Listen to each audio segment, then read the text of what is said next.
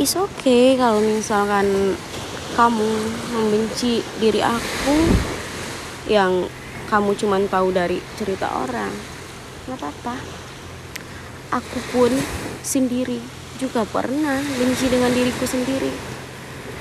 Tapi setelah aku berpikir, logikaku, hati aku duduk berbicara, aku ngerti why aku kayak gini, kenapa ada masalah yang kayak gini, kenapa gila kayak gini, anjing kayak gini.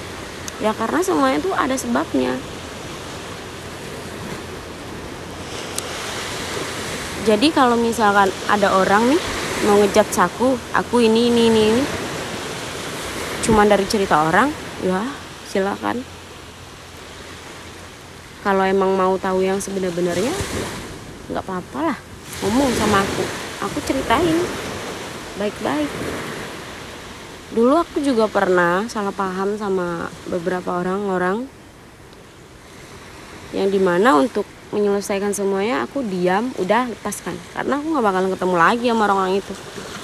1 tahun, 2 tahun, aku ketemu lagi, nggak sengaja. Dan pada akhirnya di sana aku bilang,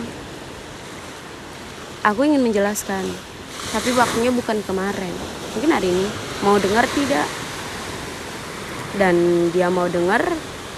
Kita duduk di tempat ngopi.